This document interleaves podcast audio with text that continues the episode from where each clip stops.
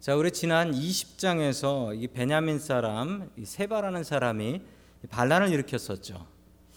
다윗은 요압 장군을 빼놓고 이 반란을 진압하려고 계획을 짰지만 아무 소용 없었습니다. 오히려 요압은 세바의 반란을 요압 장군이 진압을 하고 제일 장군으로 자기가 스스로 들어 앉아 버립니다. 뭐 대단한 사람입니다. 자, 그런데 21장에서는요, 그 이야기가 완전히 다른 이야기로 흘러버려요. 다른 이야기가 나옵니다. 성경에 이 문맥과 상관없이 갑자기 뚱딴지 같은 이야기가 들어가는 경우가 있습니다. 그게 이제 삽입되는 거예요. 인설트, 삽입되는 장이나 구절인데 여러분 이런 삽입되는 장이나 구절은 특별한 의미가 있습니다. 그렇지 않으면은 이렇게 뚱딴지 같이 앞뒤 문맥 안 맞게 들어가는 일이 없어요. 성경에 몇몇 군데 이런 게 있는데 이런 이야기는 정말 하나님께서 특별한 뜻을 가지고 이 성경에 넣어 주신 것입니다. 자, 어떤 내용일까요? 자, 그 내용을 보면 3년 동안 이스라엘에 흉년이 있었다라고 이야기를 합니다. 여러분 3년 동안 흉년이 있으면요. 참 나라가 힘들어집니다. 여러분 지금 이 북가주만 해도 뭐 캘리포니아만 해도 주지사가 벌금 물린다고 했다면서요? 물 함부로 쓰고 가든에 물 철철 넘치게 하면은 500불 벌금 물린다고 했습니다. 요즘 몇 년째 비가 조금 덜 왔죠. 그러니까 이런 난리가 나는데요. 여러분 3년 동안 흉년이 되면 이게 얼마나 나라가 살기 힘들어지겠습니까? 자, 그런데 이 3년 동안 비가 안 온 이유가 하나님의 진노였다. 하나님께서 진노하셔서 비를 내려 주시지 않으셨다라고 이야기를 합니다. 그 진노가 뭐였냐면 사울이요 기브온 사람들을 학살했어요. 사울이 기브온 사람들을 학살했어요. 자, 그 내용이 2절에 잘 나타나 있습니다. 우리 사무엘 하 21장 2절 같이 봅니다. 시작. 다윗은 기브온 사람을 불러다가 물어보았다. 기브온 사람은 본래 이스라엘 백성의 자손이 아니라 아모리 사람 가운데서 살아남은 사람들이며 이미 이스라엘 백성이 그를 살려주겠다고 맹세하였는데도 사울은 이스라엘과 유다 백성을 편파적으로 사랑한 나머지 할 수 그들을 다 죽이려고 하였다. 아멘. 자, 기브온 거민이라고 여러분 예전에 성경에서 많이 보셨을 겁니다. 자, 이 내용이 어디가 어디에 나오냐면요. 여러분 여호수아, 여호수아라고 하면 여러분도 잘 아시는 것처럼 그 이스라엘 정복 전쟁하는 여호수아죠. 출애굽기 지나서 어, 출애굽하고 난 이스라엘 백성들이 이제 가나안 땅에 들어가서 정복 전쟁을 하는데 갑자기 기부온 거민들이라는 사람들이 거지 행색을 하고 온 거예요. 거지 행색을. 뭐 전대도 다 뜯어지고 빵은 가져왔는데 오래돼 가지고 곰팡이 쓸어 먹지도 못할 것 같이 해가지고 이제 속임수를 쓴 거죠. 속임수를 써서 우리가 멀리서 사는데 당신들이 너무 강하다고 하니까 당신들하고 싸울 생각이 없습니다. 우리를 종으로 써주시면 아, 우리가 당신들의 종이 되겠습니다. 뭐 멀리 사는 줄 알고 오케이 그러고서 조약을 맺고 하나님 앞에 맹세를 합니다. 우리는 기부원 거민을 죽이지 않는다. 그런데 알고 보니까 바로 옆 동네였어요. 예루살렘에 사는 사람들이었습니다. 예루살렘에. 자, 어쨌든 간에 속았지만 하나님 앞에 맹세를 했습니다. 이 사람들은 절대 죽이지 않고 이스라엘의 종으로 사용하겠습니다. 라고 맹세를 했고 이 사람들은 이스라엘에서 장작 패는 일을 하면서 살았다. 장작 패는 종의 노릇을 하면서 살았다라고 하는데요. 여러분 이 기브온 사람들을 학살한 사람이 누구라고요? 사울이 왜요? 왜 했다고 나와요? 이스라엘과 유다 백성을 편파적으로 사랑한 나머지 여러분 말이 저런 거죠. 저걸 네 글자로 하면 뭐라고 그러는 줄 아십니까? 인종 청소예요. 인종 청소. 그냥 그 민족 자체가 싫어서 그 민족을 완전히 다 없애버리는 겁니다. 역사상 이런 인종 청소는 꽤 많았습니다. 여러분, 이 우리가 사는 미국이라는 땅에도 인종 청소가 있었죠? 뭐였죠? 인디언들 청소했죠? 예, 인디언들. 인디언들 청소했어요. 아메리칸 인디언들, 이 백인들이 다 인디언 보호 구역에 집어넣고 그리고 인종 청소했어요. 또 여러분 히틀러라는 사람 아시죠? 히틀러가 유대인들 청소하려고 아우슈비츠라는 수용소 만들어서 거기서 유대인들 청소했지요. 여러분 이런 일들이 역사상 아주 잔인한 일들이 참 많이 있었습니다. 여러분 지금도 있어요. 지금 어디에 있죠? 이스라엘에 있어요. 이스라엘군이 지금 팔레스타인 사람들 거의 청소를 하러 들어갔습니다. 인종 청소를. 여러분 위에서 좀 기도해 주시면 좋겠습니다. 이 성지 이스라엘과 팔레스타인의 평화가 있을 수 있도록 지금 어, 긴급 임시 휴전 협정을 이스라엘이 사인을 하느냐 마느냐 오늘이 고비라고 하는데 여러분 이따 기도하실 때 이스라엘의 평화를 위해서 기도해 주시면 감사하겠습니다. 하나님께서 사울의 잘못을 지적하셨습니다. 여러분 민족 차별하면 안 됩니다. 민족 차별하면 안 됩니다. 여러분 그렇다고 우리 한국 사람들이 민족 차별 안 합니까? 여러분 한국 사람들도 민족 차별합니다. 미국에서 우리가 민족 차별을 당하지만 예, 제가 어느 동네를 가니까 민족 차별이 있더라고요. 아시안 사람들이라고 차별하더라고요. 바로 느껴지더라고요. 여러분 그런데 우리는 안 합니까? 우리는 안 합니까? 우리도 까만 사람을 까맣다고 욕하고 또 저 밑에 동네 사람들은 또 밑에 동네 사람들이라고 욕하고 이 세상 모든 민족을 욕할 수 있는 민족이 한국 사람들이라고 하지 않습니까? 여러분 민족 차별하면 안 됩니다. 사울이 그런 잘못을 저질렀는데 여러분 하나님께서 이걸 잊지 않으셨어요. 그리고 3년이나 흉년을 내려서 꼭 이 원수를 갚아 주셨습니다. 여러분 하나님께서는 이렇게 민족 차별하는 거, 인종 차별하는 거 용서하지 않으십니다. 왜 용서하지 않으실까요? 여러분 까만 사람 만드신 분도 하나님이에요. 아시안 사람 만든 분도 하나님이에요. 하얀 사람 만든 분도 하나님이에요. 그런데 여러분 서로 차별하면 서로는 용서할지 모르지만 하나님께서는 절대 용서하지 않으십니다. 여러분 다른 인종, 다른 민족 욕하지 마십시오. 주의 사랑으로 감싸 안을 수 있기를 주님의 이름으로 간절히 축원합니다. 아멘. 우리 구절 말씀 같이 보겠습니다. 시작. 기브온 사람의 손에 넘겨 주었다. 기브온 사람이 주님 앞에서 그들을 산에 있는 나무에 매달아 놓으니 그 일곱이 다 함께 죽었다. 그들은 처형을 받은 것은 곡식을 거두기 시작할 무렵 곧 보리를 거두기 시작할 때였다. 아멘. 자 기브온 사람들한테 가서 어, 당신들 뭐가 잘못돼서 이런 일이 있냐, 무슨 원한이 있냐 물어보니까 사울이 그렇게 죽였다. 이건 돈으로 풀 문제가 아니니까 사울의 자식들 잡아와라. 라고 이야기를 합니다. 다윗이 사울의 자식들을 특별히 아끼고 사랑했지만 하나님께서 흉년을 내리셨는데 어떻게 사울의 자식들을 보호해요? 하나님께서 흉년을 내리시고 하나님께서 벌을 주시는데 어쩔 수 없이 사울의 아들들 일곱 명, 사울의 아들 일곱 명을 내어줍니다. 자기하고 가장 친하고 자기 상에서 같이 먹었던 무비보셋을 뺀 일곱 명의 아들들을 모두 잡아서 이 기부원 거민들한테 넘겨주니까 이 기부원 거민들이 어떻게 했다고 합니까? 산에 있는 나무에 매달아 놓으니 그 일곱이 다 함께 죽었다. 즉 죽여서 매달았다는 게 아니라 나무에 산채로 매달아 놨다는 겁니다.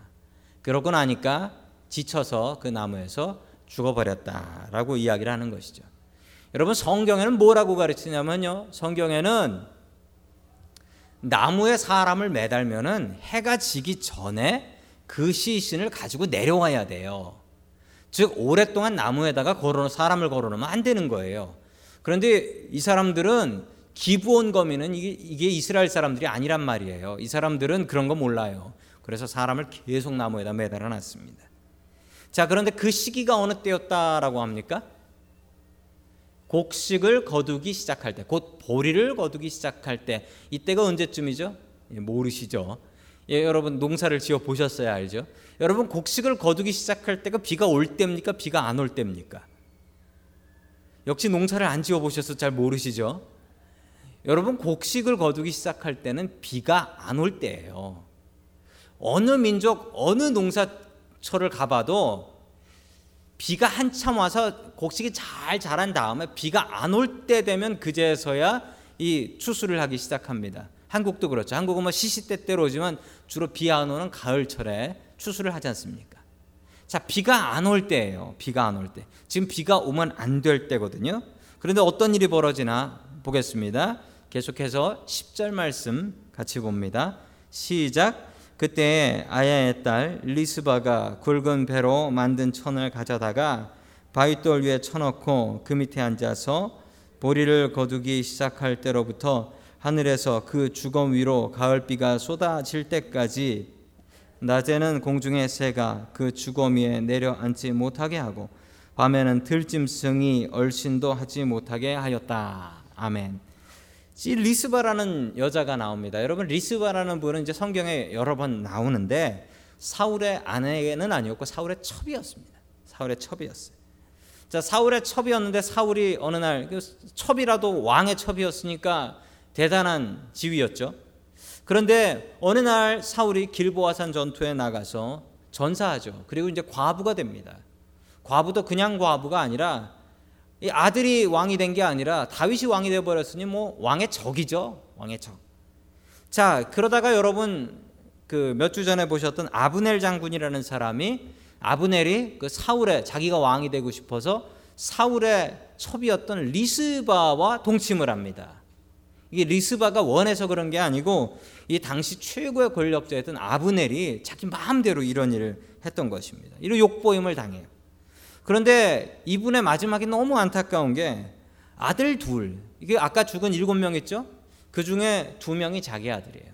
자기 아들 두 명이 기부원 사람들한테 이 자기 아들들이 잘못한 것도 아니고 죽은 남편이 잘못한 건데 그 잘못 때문에 나무에 매달려서 죽임을 당하고 지금 현재 자기 아들의 시신이 나무에 매달려서 백골이 되고 있는 거예요.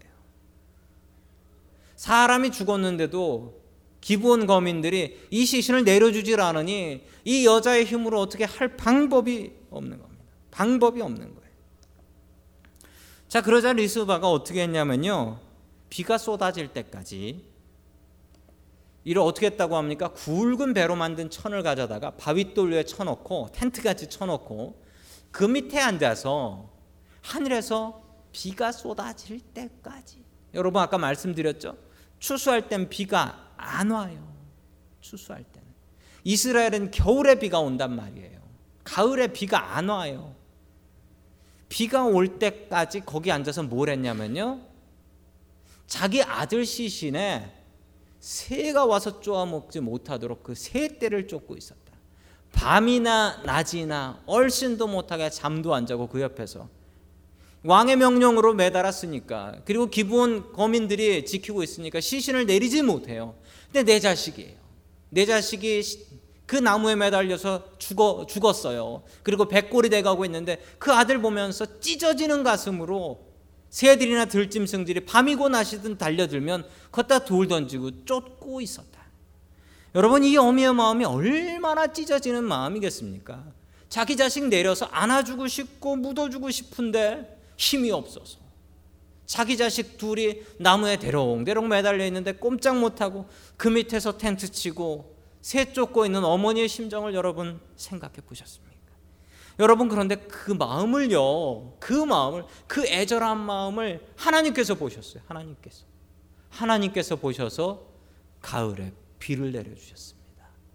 이른 비예요. 이른 비는 아무 때나 내리는 게 하나님의 은혜예요. 비를 내려 주셨어요. 하나님께서 감동하시 비가 내리자 비가 내리자 사람들의 마음이 풀립니다. 3년 동안 기근이 끝난 거죠. 이 소문이 누구까지 들리냐면 다윗 왕까지 들려요. 다윗 왕이 듣고 나서 이러면 안 된다. 얼른 나무에서 시신을 내려라. 그리고 그리고 사울과 그의 아들 요나단의 시신도 다 찾아서 그 뼈를 찾아서 그 아버지 기스의 묘지에 다 장례해 주도록 해라. 라고 다윗 왕이 명령을 내립니다. 여러분 이 명령에 하나님께서 응답하여 주시고 마음을 열어서 기도를 들어 주셨다라고 이야기를 합니다. 여러분 이게 누구를 통해서 가능했습니까? 리스바라는 여자 한 분. 이 어머니, 이 어머니. 아무 힘 없는 자기 자식 매달려 있는 두 아들을 보면서 정말 찢어지는 가슴으로 아무것도 할 수 없었던 이 여인이 거기서 새 쫓고 짐승 쫓고 있었던 이 여인의 이 찢어지는 마음을 하나님께서 보셨어요. 여러분 이 마음으로 오늘 기도하세요. 이 마음은 하나님의 마음을 움직이고 왕의 마음을 움직이는 기도입니다. 여러분이 찢어지는 마음으로 여러분의 가족들을 위해서 기도하십시오. 그러면 여러분 그 기도는 분명히 하나님의 마음을 움직이고 감동하는 기도가 됩니다. 여러분 오늘 드리는 기도가 이 리스바의 기도가 될 수 있기를 주님의 이름으로 간절히 축원합니다. 아멘. 자, 17절의 말씀 계속해서 봅니다. 시작. 그러자 수르의 아들 아비세가 그 블레셋 사람을 쳐 죽이고 다윗을 보호하였다. 그런 다음에는 다윗이 부하들이 다윗에게 다시는 자기들과 함께 싸움터에 나가지 않겠다고 약속을 받고서 그에게 말하였다. 임금님은 이스라엘의 등불이십니다. 우리는 우리의 등불을 꺼지지 않도록 지키고자 합니다. 아멘. 자, 다윗이 이 거의 다 다윗의 생명이 끝이 났을 때 다윗의 말년입니다. 늙어서 전쟁에 나갔습니다. 적군의 공격을 받아가지고 왕이다 저놈 잡아라 그래가지고 죽을 뻔했습니다. 그러자 자기 군대 장관인 요압의 동생이죠 아비세 아비세가 다윗을 공격하던 블레셋 사람을 쳐 죽이고 다윗에게 뭐라고 이야기하냐면 이렇게 이야기합니다. 임금님은 이스라엘의 등불인데 꺼지면 안 되지 않습니까? 그러니까 꺼지세요라고 했습니다. 전쟁터에 나오지 말라는 겁니다. 전쟁터에 나오지 말라는 거예요. 전쟁터에 나와서 이 나이든 전쟁도 못하는 이 노인 같은 다윗이 돌아다니니까 적군들이 다 다윗을 붙잡으려고 달려들면 그 다윗을 보호하는 게 더 큰 일이라는 거예요. 그래서 다윗한테 나오지 말라는 거예요. 더 이상 전쟁터에 나오지 말라. 꺼지면 안 되니까 예, 나오지 말라는 겁니다. 자, 그렇게 다짐을 받고서 다윗을 보내줍니다. 여러분, 다윗이 많이 달라졌네요. 다윗이 바세바하고 바람필 때는 어땠습니까? 자기 부하 전쟁터 보내놓고 자기 힘이 남아가지고 다른 여자하고 바람 피웠습니다. 여러분, 그런데 지금 다윗은 어떻습니까? 늙어서 힘 없어가지고 전쟁터에 나가면 쫓기는 신세인데도 그래도 난 전쟁터에서 죽을 거야. 그러고서 나갑니다. 여러분 다윗의 이 마음을 본받으십시오. 이 마음을 본받으세요. 여러분 이 다윗이 이렇게 전쟁터에서 쫓겨납니다만 그러나 그 부하들의 마음엔 어떤 마음이 있겠습니까? 우리 왕이 저렇게 힘이 없어도 우리 생각해서 전쟁터 나와서 싸운다. 여러분 이 마음이 없겠습니까?